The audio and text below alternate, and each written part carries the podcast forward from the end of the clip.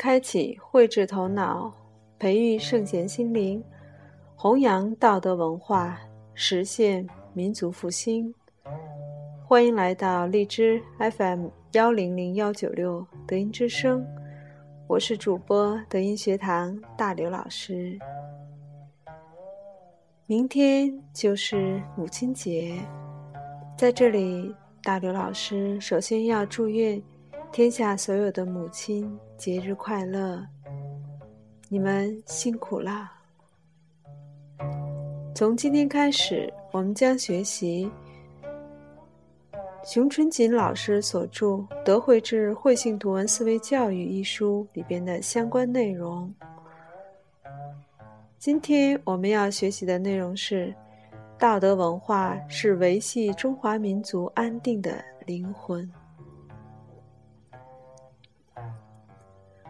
中国的传统文化非常重视社会的道德状况。老子在我们读的《得道得道经》篇章第一章中揭示道：“失道而后德。”失德而后仁，失仁而后义，失义而后礼。夫礼者，忠信之薄也，而乱之首也。我们现在到了智治社会，信仰没有了，信什么呢？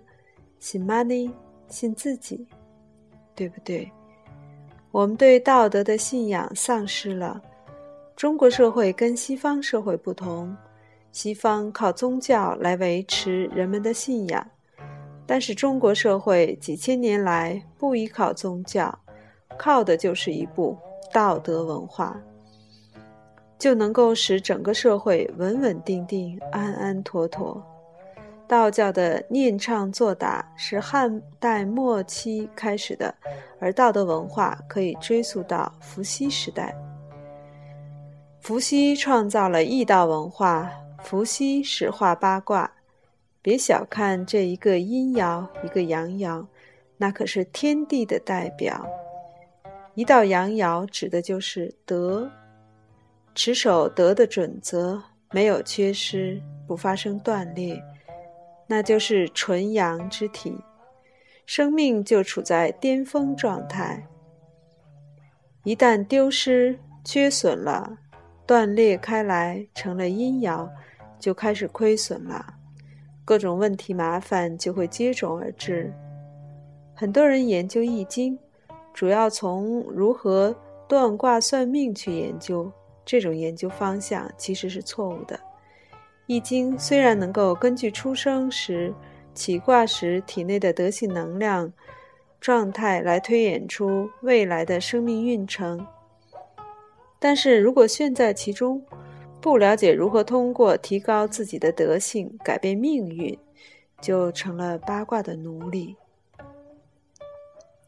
易经也是用于修之身的。当我们自己体内的精气神能够修复到每一爻都变成阳爻的时候，把所有的缺都补齐的时候，男子就回到了十六岁。女子就回到了月经初潮前的前见状态。易经的外用应当建立在内用的基础之上。伏羲关于以义理修身的文化，称之为易道文化。皇帝创造的是法道文化，人间的所有行为、所有举止、行动。都要符合《黄帝四经·道法篇》中的法则，因为天道有天道的规律，自然有自然的规律。人类是非常渺小的，人类的发明创造一旦违背了天和地的规律，就会最终破坏自己生存的环境。我们看一看这几千年来是不是这样的结果？我们把地球破坏得体无完肤了，人类的生态环境被破坏殆尽了，北极和南极的冰帽也开始融化了，我们再过几十年就会泡在水里，还有臭氧层的破坏，无论哪个环节，我们都离开了《黄帝四经》当中提出的人类行为的经纬，没有按照天道和地道的规律来安排，没有做到尊道贵德。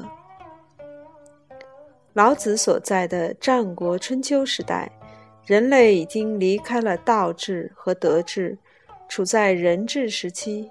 并且继续按照意志、理智、智智的轨迹继续下滑，因为本性失明，人们不再相信自己的道德本性，转而信神。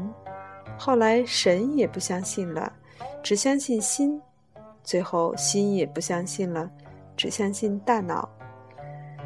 愚智充斥的大脑就把。一个世界搞得一团糟。老子在《论德章》中，早将人类逐步离道失德的全过程揭示得非常清楚。但是，老子不是一个悲观主义者，他在这一章的最后指出：“是以大丈夫居其厚而不居其薄，居其实而不居其华，故。”去皮取此，